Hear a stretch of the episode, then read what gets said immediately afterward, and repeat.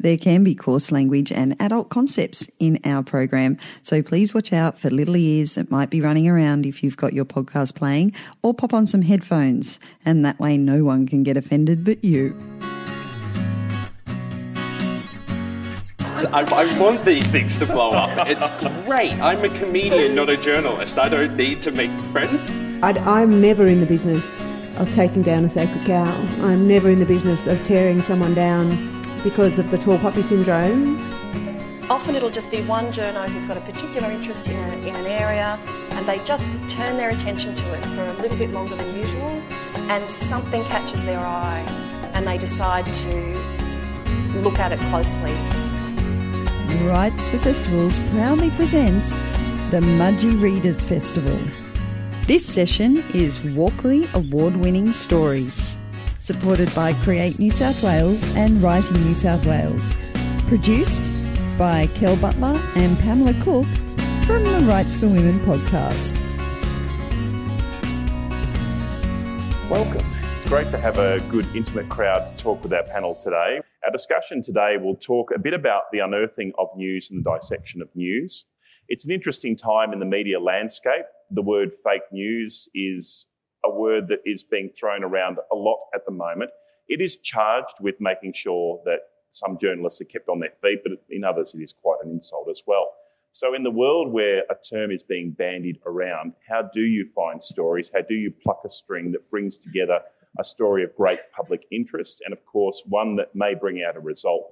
We'll discuss some of the stories today that our panel have been involved with and even their role, large and small, in causing change as well.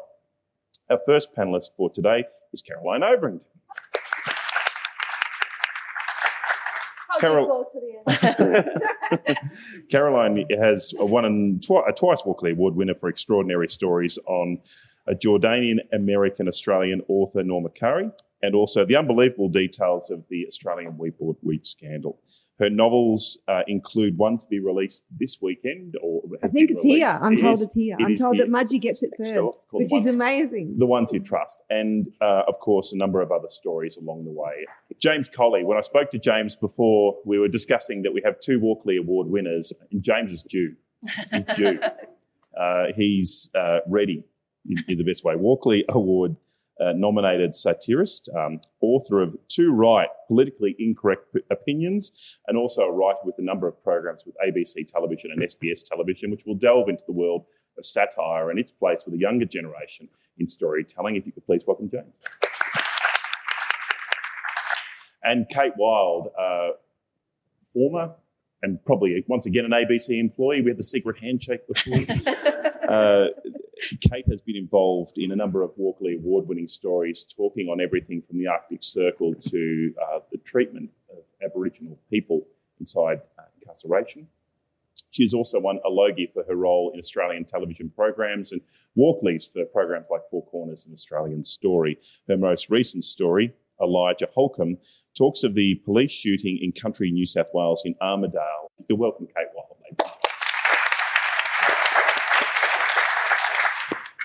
So, to our panel, Caroline, first of all, if you were to nominate a broken story that mattered over the past 12 months, what would you say is a story that mattered? Well, um, I, I work for the Australian newspaper, obviously, as well as writing the novels. I'm the associate editor there. And I always think that everybody else's work is better than my own, which is a healthy place to be when you're a journalist because it keeps you nice and competitive. Um, I think uh, two of the most important stories that I've seen covered this year both come from the Australian. Um, the first of those was the podcast series by Dan Box into the missing three Aboriginal children from Bowraville, which I thought was outstanding journalism. A real, so many reporters had had a go at that yarn. Um, the Women's Weekly had had a go at that yarn when I was there. Four Corners had had a go. Australian Story had had a go, but no one did it quite like Dan Box. Um, in going back to Bowraville and then getting the accused to call him at the office and explain his side of the story, which was the first time that had happened. And now, of course, we've seen that police are looking at whether or not they can charge somebody with that crime.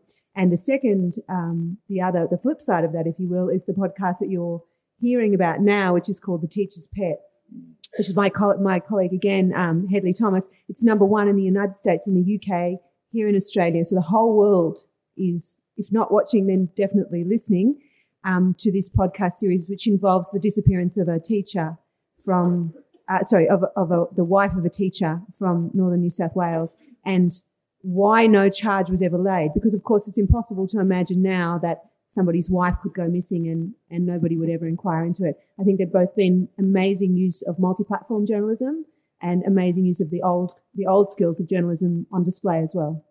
James, what about yourself? The past 12 months, what, what story broken or, or perhaps hmm. story timeline has, has perhaps changed the way that we are thinking about story? I find that a very interesting question because I uh, am a satirist by trade, so I kind of enter this differently. The real, real game-changing satirical story over the last month was uh, the zoo that uh, painted a mule to look like a zebra. um, that's what really shook the comedic world up. Um, personally, I like. Um, I'm fascinated by uh, this, the human stories within um, within our political systems, particularly because uh, when you're doing comedy, you need the people humanized to some degree. You have to consider that, and so. Uh, as a, uh, without pointing to a specific story, just as an agent of chaos, which I presume any satirist worth their salt needs to be, I've enjoyed the massive messes. Oh, I've dined out on Barnaby. oh my god! I as soon as that happened, I'm like, oh, cool. I'll get a couple of weeks off. I can just coast in with this one, and it will be fine.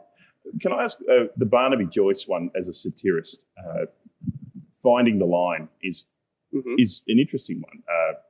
The story itself presents many humorous elements, of which Barnaby has uh, presented as well. But there are some human elements behind mm-hmm. it. Where's the line? Well, you have to understand the purpose behind your joke. A lot of people, um, when talking about comedy, will try and dismiss something that was hurtful as saying it's just a joke. Whereas I don't think that would work for any other art form. You wouldn't transfer and like you could have paid something awful and then say, well, it's just a painting. Let's not read into what it's a painting of. Uh, and I think you have to do that with comedy in the same way. You have to understand that what you're focusing on with your joke or how you're forming your point, you have to make sure you have a lot of power here. You are, in some ways, like shaming or making something funny, and that is uh, like making something laughable is a powerful tool. So you have to look at where you're directing that in the way that you direct any of your attention. So I think the line is making sure it's it's very simple, like grade soccer rule of you're playing the ball, that you care about the issue, the hypocrisy. I like um, Barnaby as an example. That story continues to be full of joy from from my perspective because of the shameless selling. Mm. Like that's what's interesting. It's that I demand privacy aside from my book, podcast, and TV series. that's why that's fun. Kate, for you, the past twelve months. Oh, I would I would elect Barnaby for on one hand, in terms of a story that's been broken because it's, it was one of those stories that you know lots of people, I'm sure possibly even possibly even people in this audience, people sort of knew about it. People knew about it on the streets of Tamworth. People knew about it in the districts. People in in the press galleries knew about it, but nobody quite knew when was the okay time to break the story. And watching that um, sort of self examination by the media after the story was broken and the back and forth about whether it was the right time and the right way to break it. And then watching Barnaby's reaction and the way that that opened up our whole, it sort of peeled back another skin of how politics works and how power works and how we all feel about it as a community. And I think, and then there's there's there's threads of sexism in it. There's threads of you know, that age old story of the older man dumping his long suffering wife and going for a younger woman. There are so many social, relatable stories within that story that I think are ripe for discussion and ripe for examination. That I think, in a big way, that's that's a story I'd pick. But then I think there are also stories that um, maybe haven't gotten as much um, attention, but I think are amazing pieces of storytelling. And I would elect one that a close colleague and friend, um, formerly from the ABC, Ivan O'Mahoney, did with Dan Box as a um, as a vodcast for the Australian. The Zach Grieve. The Zach Grieve story, which um, for those of you who don't know, uh, was a story out of the Northern Territory four or five years ago now, where a group of young men, sort of 19, 20 ish, um, conspired to murder the very violent stepfather of one of the boys for on on the mother's at the mother's request.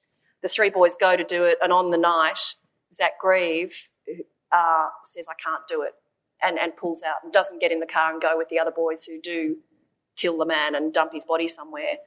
But when the trial comes, uh, they're all charged. The trial comes. Zach goes away for longer than the other two boys, even though he wasn't. He didn't enact the murder and he wasn't there when it happened. So, and that's all to do with um, with the way that the law runs in in the Northern Territory, um, and and mandatory sentencing. And they examined that story in a way that was both visually compelling and it was a, it's a story of great injustice. And they told it with great verve and compassion and and flair. And really, I thought it was a really astonishing piece of journalism. All great stories, I think you'd agree. Um, the reason and I want to come back to what you raised, Caroline, is that I was wondering if someone would raise the Barnaby Joyce matter, um, because at all levels of media, uh, everyone every day clicked the who cares moment. it had a moment of someone ring up, ah, oh, who cares? But it would, it's like everyone had a switch every day that they just went, enough, enough.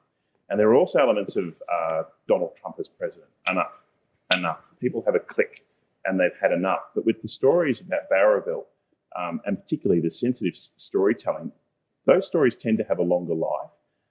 Is there is there a value in stories on longer life that aren't getting a bigger spotlight on them at the moment?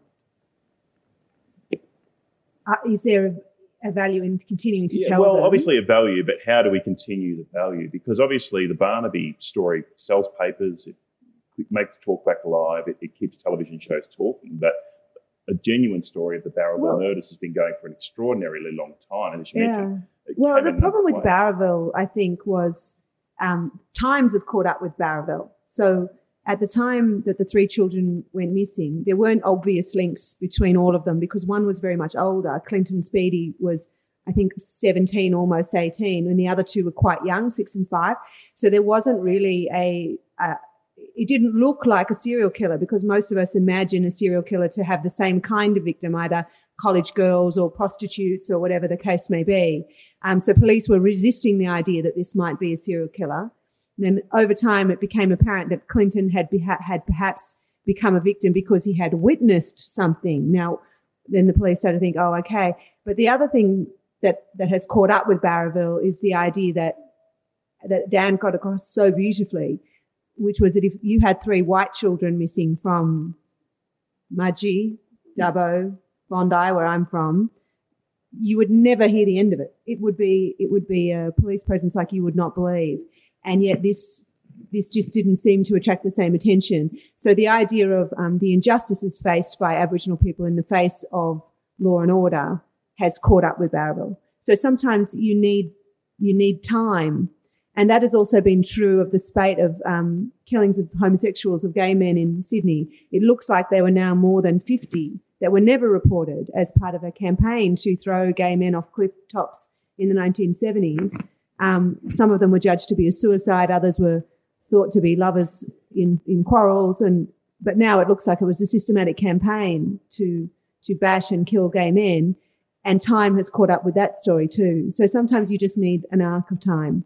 Um, the Barnaby story, I think it was fascinating for for different groups of people for different reasons. Mm. The, the public found it fascinating for, for one reason or not, but the media was intensely interested in this story because so many of them knew it, knew about it, mm. and didn't report it. And so it had a lot of a lot of what you're seeing is um, soul searching. A lot of what you're seeing is journalists trying to catch up. They feel bad about the fact that they didn't report it, especially not before the election when you really had a right to know why didn't they report it. That that's what you're seeing there. And that brings me to, uh, I guess, one of the most sensitive points of this week, which has been uh, the resignation of Emma Husar as MP. Now, a shorter time frame, and journalists this week seem to have, uh, and, and correct me if I'm wrong, felt like well, we're not going to allow Barnaby to happen again, and to get in quicker. But then there has been high criticism of the opportunity that Emma Husar has not had the opportunity to think through things or answer allegations. Have we jumped too quickly for Emma Husar? And I'll probably open that to Kate. I I would say one of the from the outside, not having any inside knowledge on this at all, but from my observations as a reader of the news, I would also say the difference with the Emma Husar case is that there's been much more furious and fast leaking from within the Labor Party against her. They're so bad, aren't Wouldn't you they? think? Don't They you- are do you real agree? haters in that party. So I would say uh, where the initial story that came out seemed to, to be all about Emma and her behaviour towards staff and her bullying of staff, and that seemed to be the only story for about 10 days, then suddenly there was this second sort of download of a completely, which just sort of doubled down on that with the sort of the Sharon Stone moment. And so I think uh, the Emma Husar story has moved a lot faster because it has been fed in a way that the background players in the Barnaby story were less willing or prepared to do. Well, because they had more to lose, right? So they were fa- the, the, Yeah. the National Party was facing an election in New England, so they had the potential loss of a seat. So they were not going to leak against him. Whereas Emma, they don't mind leaking against because there are a number of people in the Labor Party who want that seat. They mm. want Lindsay and they want her out, so they're quite happy to do it. But I think what you said is really astute. I think that's really clever. That absolutely, there is no way before Barnaby, no way would the media have put on the record an allegation that a woman has gone into a parliamentary meeting without her underwear on, flashed the men in the room with a child present. No way. The risk of defamation would have been so high. And also just basic decency Yes, to, to, yeah. to not put on the record something that is unsourced, unverified, unverifiable, and denied Mm. by three of the four people in the room it, I think it was absolutely because of Barnaby. It was the media thinking we are not going to be accused of hiding this stuff again. The other part about these stories is that um, certain media champion certain situations and, and I guess causes or, or stories. Um, there is a growing, it's not a divide, but there are stories that the Australian will go first at, that the ABC will go behind on, or the ABC may go forward in the Australian. But is that causing a problem in storytelling? And I'd, I'd like to open that up to the three of you in, in regard to a perceived a perceived difference of audience for the Australian versus the ABC is, is something which has popped up this week. In regard to Emma Husar, is the main criticism the ABC was behind on that story. However, the Australian was actually rather forward on that story. See, I'm, I've taken my, much of my news from that on BuzzFeed. I thought it was Yeah. Alice Workman who had led the charge Yeah. on, on that story. Yeah, so okay. I, I don't know that I could talk about that in, rela- in regards to the Husar story so much, but I think I think sometimes, I mean, I'm, and also I, I lived and worked in the Northern Territory for about six and a half years and worked for the ABC there. And Amos Aikman is the Australians reporter up there. And I felt that there was a really, um, particularly in the subjects that, that Amos and I were covering out of the Territory, because that's an easier thing to contain in my mind to compare. There would often be a push and pull between us on what we were reporting on. That if I broke a story, I would break a particular angle of it, and then the next day Amos would be able to break a different angle on it. And in a way, we could push and pull each other forward. And that was quite a healthy. That was how you might hope that a a media relationship might work.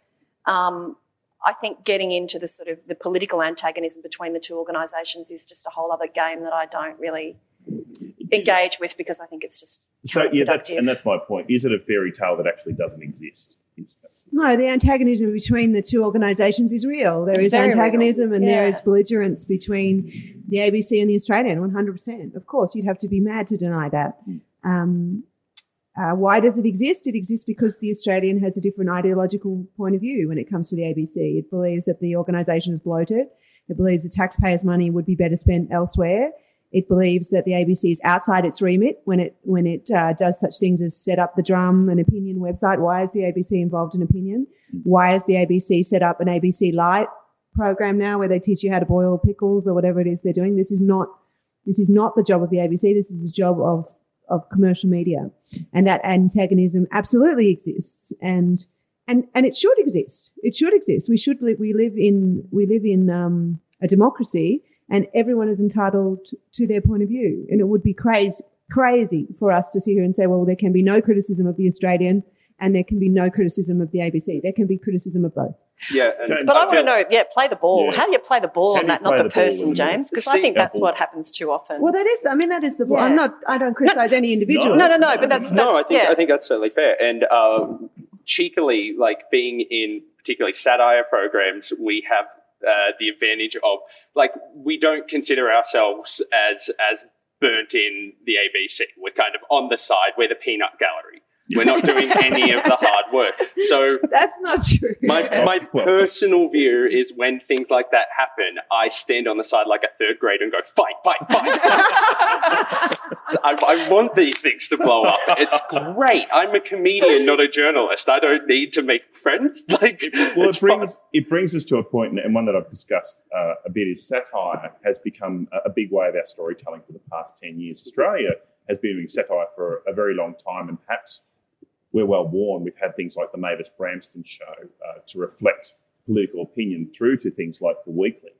Um, but you have swung up the middle that it's become a strength now that the John Oliver, the Stephen Colbert style of approach of getting our attention about certain matters. How how has that swung up the middle between the I guess those big pillars of, of traditional storytelling? Well, we rely heavily on traditional storytelling, both like in house. Like the weekly has uh, two to three journos working on any time, and they are fantastic.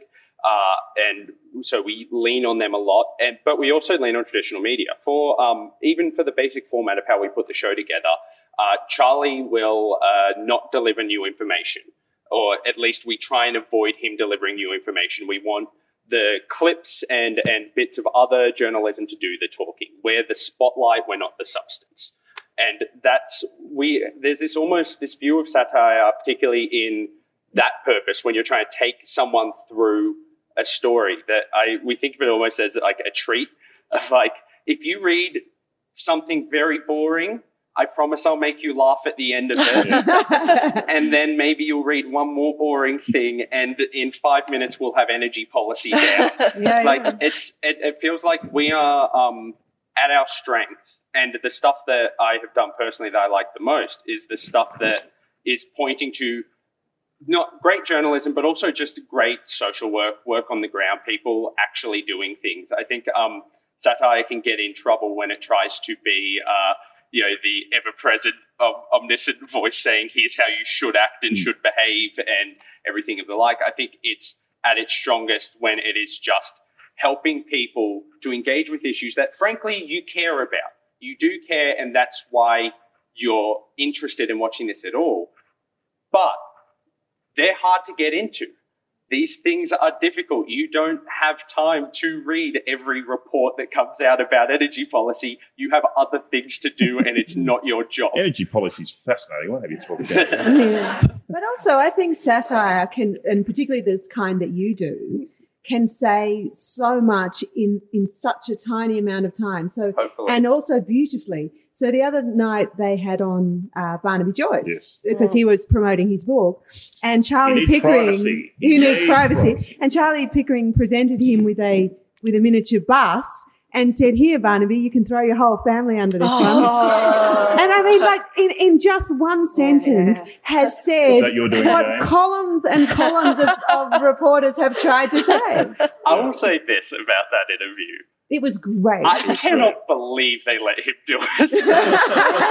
And who's the they? I mean, Like, I guess the publisher, whoever's putting out this, I'm going to say without reading it, probably terrible book. this book where I know the most interesting story in more detail than I want to, but it's a book now. Um, he, he was putting this out, and we didn't have a lot of notice on it, but it was uh, like licking your lips.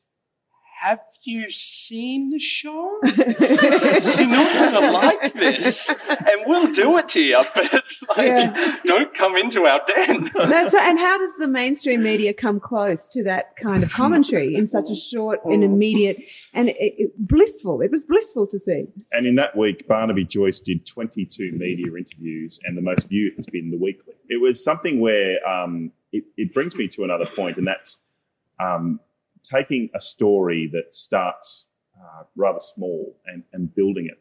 How do we take a story from its smallest part, but respect that the Australian or Four Corners or the weekly can tell it better when perhaps there has been little trickles before. When Caroline, when as an associate editor, when do you step in? My God, that's a fascinating question. It's a really brilliant question, actually, because it, it's quite true. I've heard, had a number of people um, from the bush tell us this week that we're really late to this drought story. You know, that, and in fact, one farmer, I think from northern from northern Queensland, has written a piece in the Queensland. Have you seen that piece in the yeah, read Queensland? in the Queensland Farm Observer to simply say that Queensland's been living in this drought for four years. I, I thought he said three, but yeah, yeah. maybe he did say four. And it was a compelling piece, wasn't it? It was like, you know, we've already had men take their lives up here. We've we've seen people lose their farms. The banks have been here Hmm. and cleaned us out. We have shot all of our livestock. So welcome, Sydney media. Yeah, so how do you have that moment though where you are a massive publication, um, and, and Kate, I'll get you to answer uh, Oh. this as well.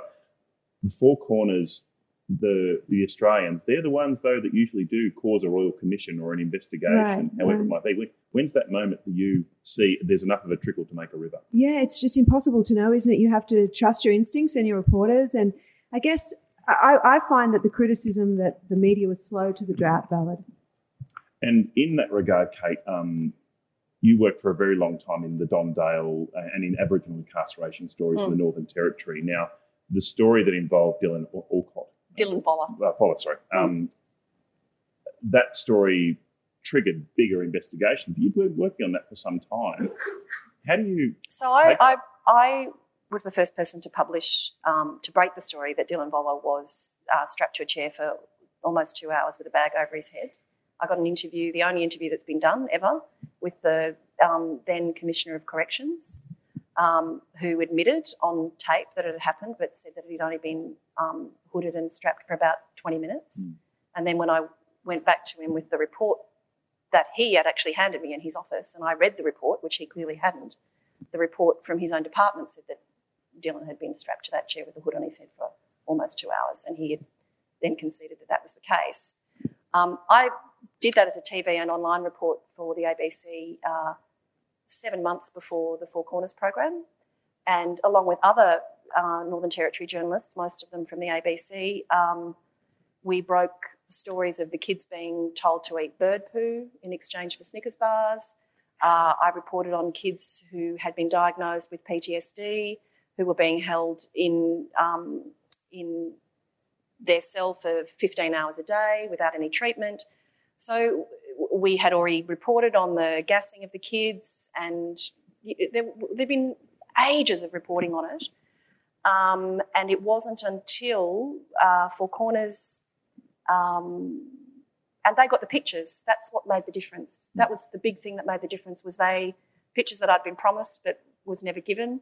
Um, they got the pictures, and that was the breakthrough. And be- people being able to see all of this uh, was what made the difference. Um, and I think when you were saying what is it that turns the trickle into a flow, I think in my experience, it's often just a particular journalist who takes an interest in a subject. I don't know if the, you see the same at the Australian, Carolyn, but often it'll just be one journo who's got a particular interest in, a, in an area and they just turn their attention to it for a little bit longer than usual and something catches their eye and they decide to look at it closely. And when they decide to look at it closely is when they discover that ABC Dubbo has been reporting on the Murray Darling for the last five years, and actually they've done some great, you know, interviews already, and there's a whole heap of stuff there they can just jump on and put in front of more people. Or, you know, journalists in the Northern Territory have been reporting about this for two years, and suddenly it just comes into view. So I don't know that there's necessarily um, A trigger. a trigger. In regard to the middle there, James, Yep. satire um, relies on reaction. Mhm. It's our, our internal reaction. Um, but where do you sit in?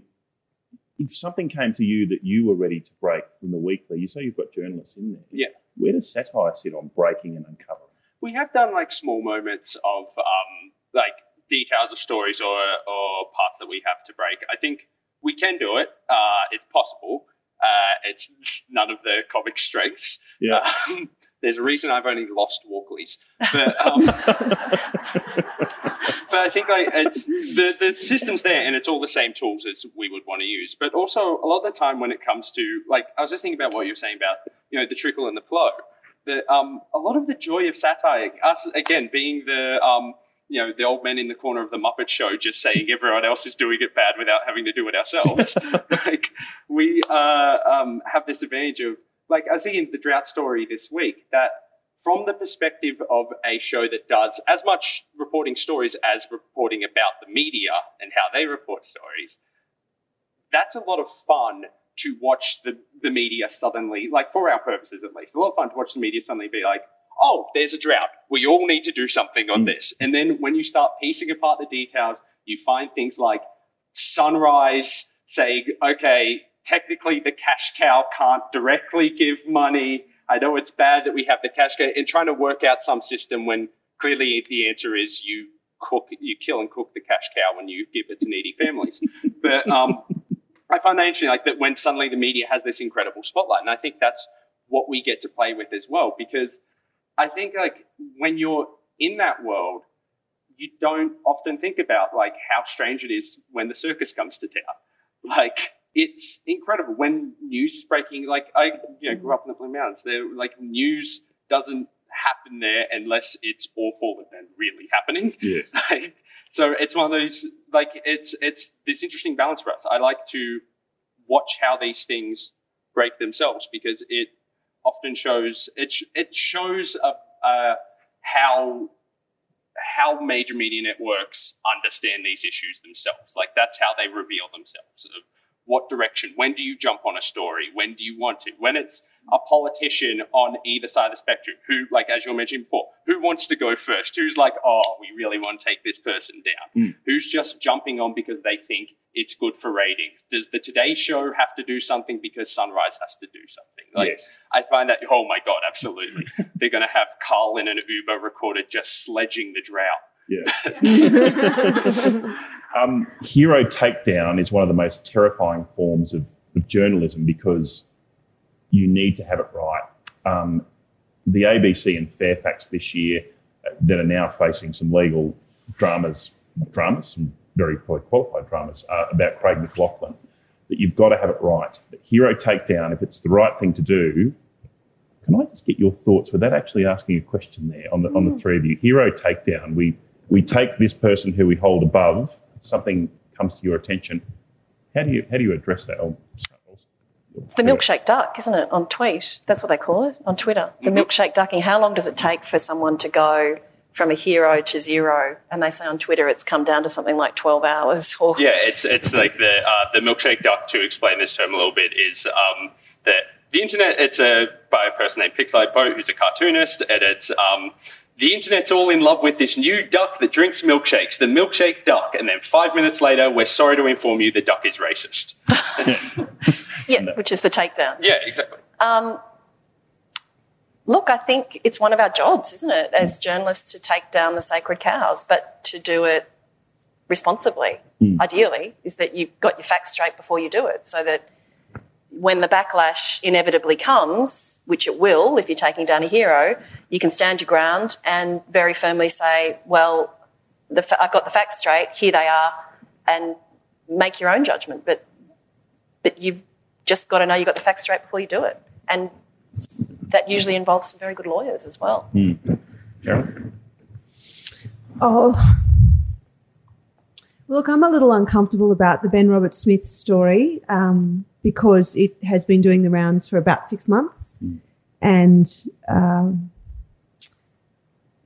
there are two versions of the story out today. If you read um, Fairfax Press, you will read that he was involved in an extramarital affair. He turned up at a at a dinner with the Prime Minister with his mistress on his arm. She later suffered an incident of domestic violence at his hands. The police had to be called. If you read The Australian, you will read that um, as a result of his experiences in Afghanistan and Iraq, he suffered um, mental health problems, which led to a break in his marriage from his wife, who he loves dearly.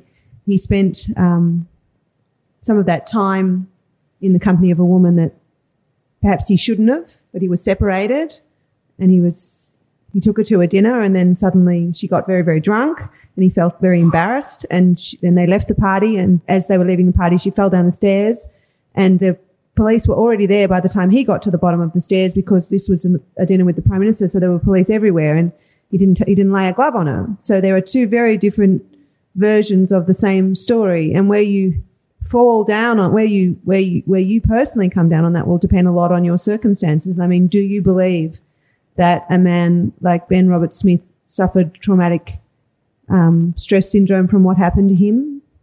Do you believe that it's possible that he has had a marriage breakdown? Do you believe that it's possible that in the marriage breakdown he came upon a, a woman and became engaged in a sexual relationship that kind of blew his mind for a while and left him feeling crazy?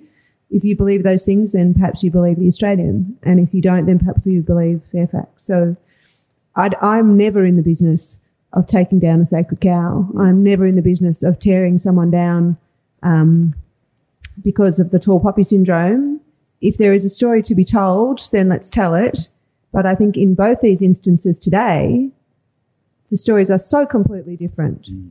Where is the nuance? Why does each paper have such a different version of the same story? Shouldn't both of those stories try to canvass the same territory? But isn't that where the fa- and that's where the facts come in? I guess, isn't it? Is is what what the facts actually are, and I don't know. But, but why does the Fairfax story not say that Ben Roberts-Smith denies that he was married at the time? I mean, their story says that he turned up for dinner with the Prime Minister brazenly with a woman who was not his wife, who was his mistress, passed her off as an employee of Channel 7. I guess then, they say that because that's what they've been told. But right, but where's his denial? Where, where, like he's denying that. He's saying that oh. I was not married. My, my marriage had come under immense pressure and, and I was doing crazy things. Well, where's that? Where's that in the story? Mm. And so if that's what he's publicly saying, which he is, and he's been privately saying it for a while. So I feel that, um, an ideological line has been drawn on this story and the media is on either side of it. And that shouldn't ever happen our story should say that she alleges that she was involved in an incident of domestic violence that night. And their story should say he's arguing that he was not married at the time. But in fact, you've got two completely separate stories. Worlds apart. Uh, James, yep. hero takedown and the milkshake duck. Um, we take the example today. We take an actor like Kevin Spacey that had this enormous regard, Academy Award winner, and his career has uh, decimated over the past six months. Yeah. Where does the hero takedown sit for satire? Well, um, I think in general, like, let's be clear, I love a roast. I love to, like, really enjoy doing that. But you have to understand what you're doing, why you're doing it, and where you're aiming, what the point you're making is. To make someone laughable is one of the worst things you can do to them. Mm. Like to give them no regard in society is one of the most devastating things you can do. So you have to understand how you're doing that, what you're saying, and why you're saying it. Um, it's it's not like that. It, it comes straight to what we are talking about of playing the ball. That um, what you're trying to say is not necessarily depending, you know, case by case, but like this person isn't reprehensible. This action is and you're trying to um, define those things. Of course, if the person commits that action, then mm. the line is a little fuzzy. But um, yeah, I find it interesting. And there are moments like when I think about the Spacey thing, you do have moments where you're wondering, like, I, I'm more worried about the industry that allowed him to rack up awards despite this behavior mm. than I'm worried about like his behavior being exposed, uh, like ruining the nice image I had in my head of him. Like, yeah. I liked House of Cards, but it's fine. Like, if it's bringing an offender to justice, I will binge something else. and work from there. Well, somebody once told me about comedy, the, line, the good line to keep in mind, you should always pick on someone who's got more power than you. Yeah, punch up is Yeah, that's, which I think is a great, it's a great line to live by. Yeah. Because when you're picking on people who have less power than you, then it's then it's, it's bullying. It's bullying, and it's just not fun either. Part of the fun of being like, of you know, making jokes about the government or whatever is that in a heartbeat they could step on me. Like that's the joy. You're going and up. The Australian like, would come to your rescue at the ABC. um, I'd, I'd like to hear some questions if you can. So if I could get you to raise your hand. I am a strong fan of the ABC. Um, and when I grow up, I want to be Fran Kelly, but not have to get up so early in the morning for the Radio National Breakfast Program. It breaks my heart to think that the ABC is always a football. And when we want to perhaps distract attention from something else, we'll sell off the ABC. I wonder, as ABC employees, whether you're able to make a comment about this constant uh, push to take away the national broadcaster, which I think many of us rely on for what we say, regardless of, of differences sometimes with uh, the Australian or other commercial um, news outlets. We rely on you for what we think is honest information. Well, Kate's actually technically a former Uh, employee. yeah, I'm so- technically not employed by the ABC at the moment, so I guess I can. um, look, I will also reveal my age now by saying that I have worked at the ABC um, in various capacities on and off for at least 20 years, and this is this current. If you want to say that there's you know a current attack on the ABC, it's not the first one that I've um, lived and worked through, and uh, yes, morale hits rock bottom. Uh, yes, people uh, get disgruntled. Yes, like other parts of the media industry, like newspapers have been through already, people are losing jobs and finding it hard to pay their mortgage. Um, and that is very distressing to see on a person by person level. But I think it is important to keep in context that the entire media landscape and every journalist in it around the world is going through this type of restructuring and this type of shaking up at the moment. Um, I, I regard the ABC very highly. Um, I do think in the past there, you know, the, the, the charge that the ABC has been bloated. It's certainly an enormous bureaucracy to try and get anything done in. Um, there has been room for tightening the straps and, and making it work harder. I think that point has just about been reached. Um, but then I'm just a journo trying to get a story out. I'm not one of the people running the books, and I've never had to run a budget as an executive producer. I don't know what that's like. So I can't speak with great authority on that sort of front. Um, I would say that the ABC has an incredibly strong culture internally that um, it would take a nuclear war to destroy.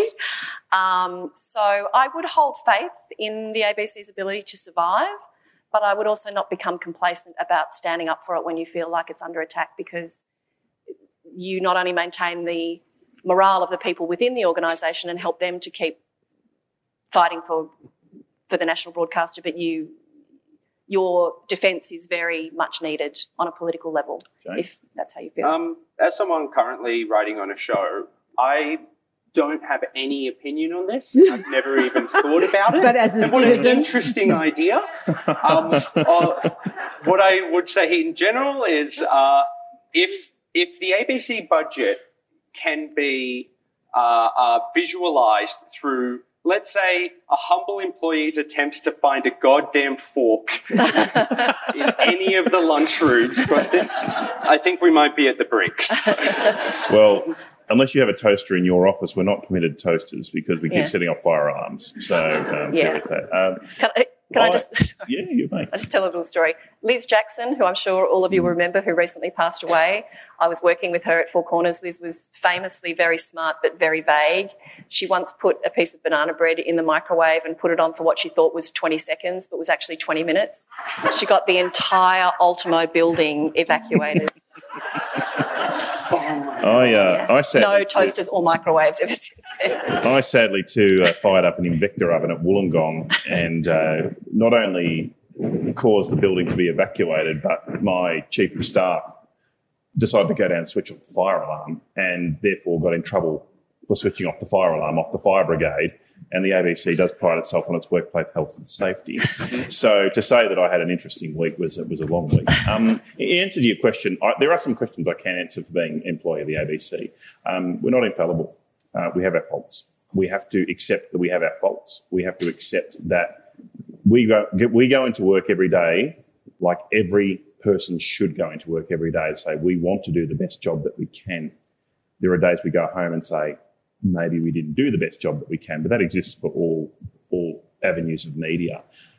Um, there are lots of questions about how the ABC is received in a regional area or in a, people say, well, we rely on the ABC in the bush. That's absolute, but people rely on their local newspapers in the bush.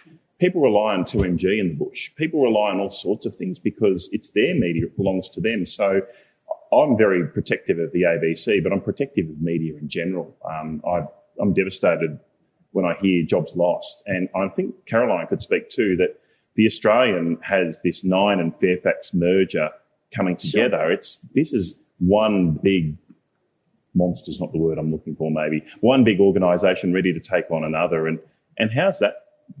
Oh, well, look, just just firstly on the ABC, mm. the ABC is engaged, in my view, in a suicide mission. The ABC is, for whatever reason, determined to attract the kind of criticism that it is getting, and I don't understand that. I don't understand how the ABC can, on one hand, on one day, say we are down to the bone. We don't have another cent left to cut and then hire Peter Fitzsimons to do a Four Corners special. I don't understand that. When you have hundreds of journos who are perfectly capable of doing that story, why do you then go and hire a celebrity guy to do it? And then he says, Oh, well, I donated my fee. Well, I'm sorry, that's not your fee. That's my money. Mm. That's taxpayers' money that you spent doing that. And I don't understand why the ABC is engaged in launching ABC Life this week, which is full of stories like how to uh, put pickles in jars. I don't understand that. The ABC should be engaged in rigorous journalism of the type that you find on 730 and Four Corners and Australian Story, and it should be involved in radio services for the bush, which are absolutely essential, and particularly in times of drought and fire. And it should not be mucking around with opinion sites like the Drum. Because if you get into those areas, and there's also the problem that the ABC leans left, and everybody knows it. And so if you're, if you're refusing all the time to acknowledge that you lean left, refusing to do anything to redress that balance, you will be criticized. But you can't then come for the critics. You have to come for the ABC and say, why do you do these things? Because your existence is at risk. Because if you continue down this path of getting into lifestyle journalism and fluffy nonsense and the kinds of shows that not really in your remit and having too many reporters with too many opinions and too much on the left wing, the government will cut your funding. And that's what none of us wants to happen. With the Nine and Fairfax merger now, because that's the next big thing, big shake-up, there's still uh, the ACCC to clear the way on, that matter, and there may be some questions. But how uh, that no, that's going through. That's just yeah. yeah. How is that being received though? And, and and where's the thought on print journalism now that this will happen? Well, I mean, I started my career at the Age in Melbourne, and uh, I mean, I sat there and I watched Greg Hywood a man I've known for probably 30 years, stand up and say, the name of the new company will be Nine and it'll have plenty of Fairfax DNA. And I just thought that is the, the saddest and really most disgraceful thing I've heard for a long time. They killed that company mm. and it was a, it was a rigorous, proud, independent key part of our democracy and they killed it. And I just, I felt wretched about it. And what will News do? I think that News, in all likelihood, will now pursue a merger, probably with Seven, if we can get it off the ground. Uh, Rupert has launched, uh, sorry, has landed in Australia this week. I'm having dinner with him on Thursday, so I guess I'll try to find out what I can. It seems impossible for us to not pursue a merger because Nine is now newspapers, television, radio, online, how can we possibly compete? And unless you want another media company to fail, that's the future. Any other questions? So uh, microphone there in the front row and then up to middle row. Look, just on that point of this incredible um, media merger, we're moving to a situation in Australia now where we're going to have one of, the, if not the most concentrated media ownership in the world, really.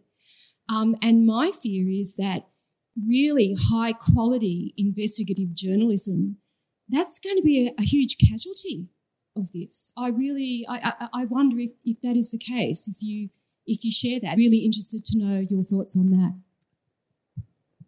One, one, two, three, go.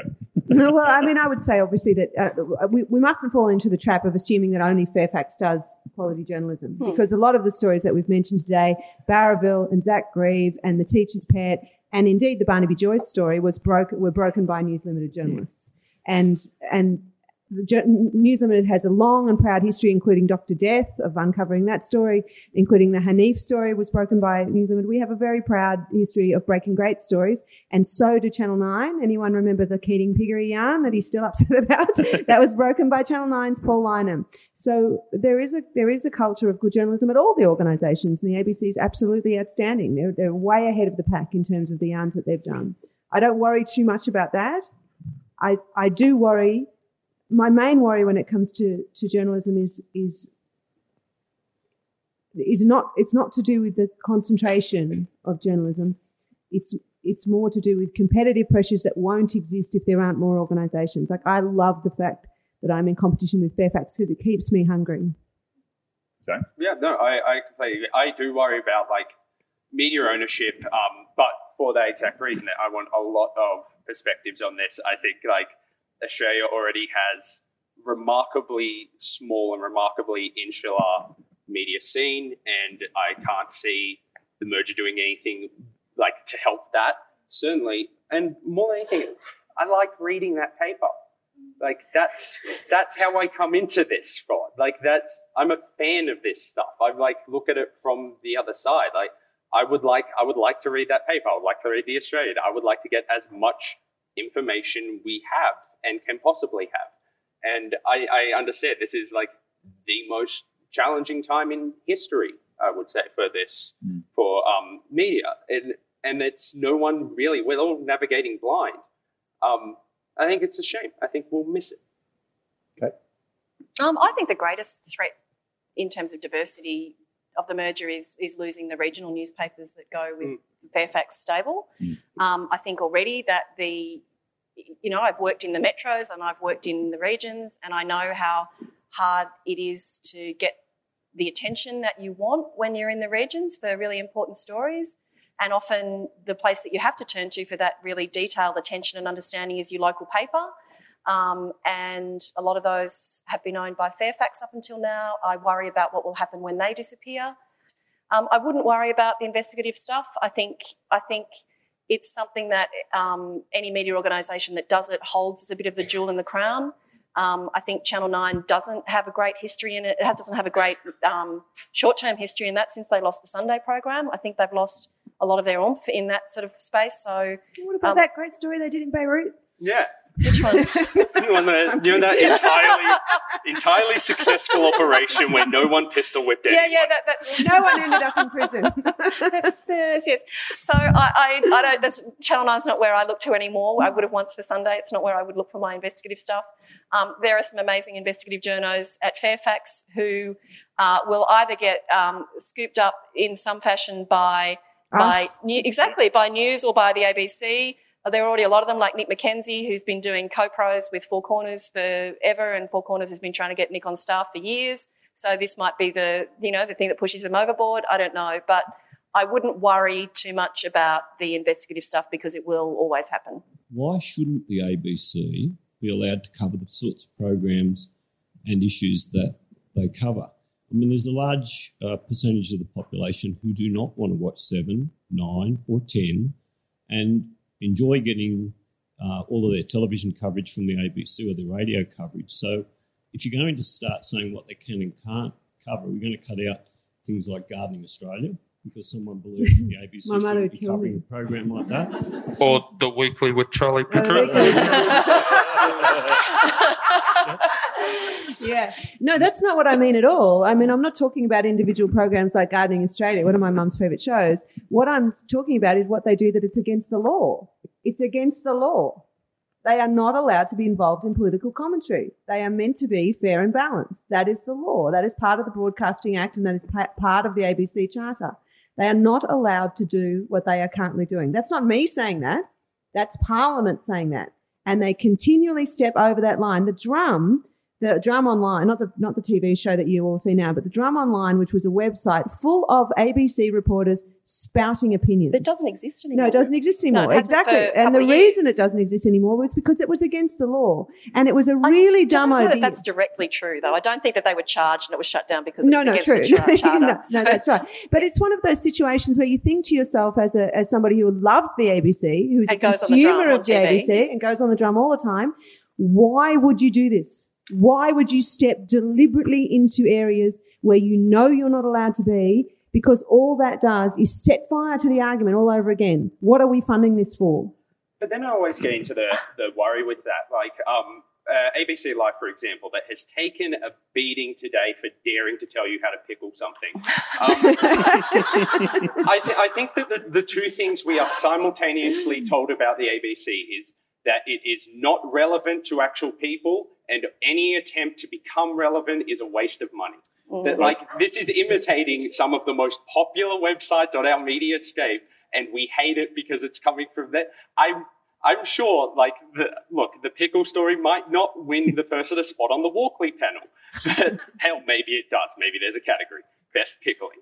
But I think that there, there is a space for it to try and enter these new spaces and stay relevant in a media age where we're all playing catch up. But then, how can you then argue that you're down to the bone? Like, how can you then argue that you you've got a billion dollars a year, a thousand reporters, 400 radio stations, you're down to the bone. You cannot survive on a dollar less than you have, and then launch a site where you teach people how to pickle pickles or pickle. Because I mean, because then you then you're then the first thing that the people on the right are going to do, the first thing that conservatives are going to do is say, we're going to cut your budget because you've got no business replicating the websites that are out there in there. But so what you're asking us to do is to program based on what we expect the political reaction to be. And when I say we, I don't even work there anymore. you know, but so but that's how deep the we culture as in Australians. Yeah, but so so I don't think a I don't think a national broadcaster can broadcast according to political um, debate to, to political blowback. And the other thing I would say, just in terms of the the sort of the the drum being taken off and sort of the political lean Every time the ABC has been investigated for bias, the reports have come back saying that that bias has not been proven to exist. Nobody believes that. That's what every report has come back to say. I, Nobody believes that. There isn't a, you, you could not point to a single program on the ABC that leans to the right. You couldn't. You just couldn't. Except the weekly. Amanda Vanstone's program is pretty. we will, we will come to, we've got another really question, and I, I'll, I'm trying to be the umpire here. ABC Life um, has been an interesting uh, point of discussion with yeah. the ABC this week. Hearty debate. I love hearty debate. It is actually the conversations we love to have. So thank you for asking those questions. Thank you to our panelists today, and uh, I hope you enjoy the rest of the festival.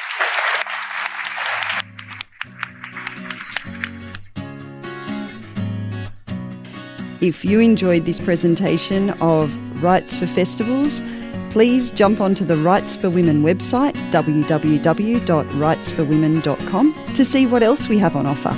There's Mudgee, there's the National Young Writers Festival, we have Scone coming up, and the Feminist Writers Festival Sydney. You can also find Writes4Women and Writes4Festivals in Apple Podcasts, Spotify, Stitcher, or wherever you get your podcasts and you can keep up with all the latest news, episodes, and festivals at our Facebook page, Writes4Festivals. Thank you for listening, and thank you for supporting writing festivals.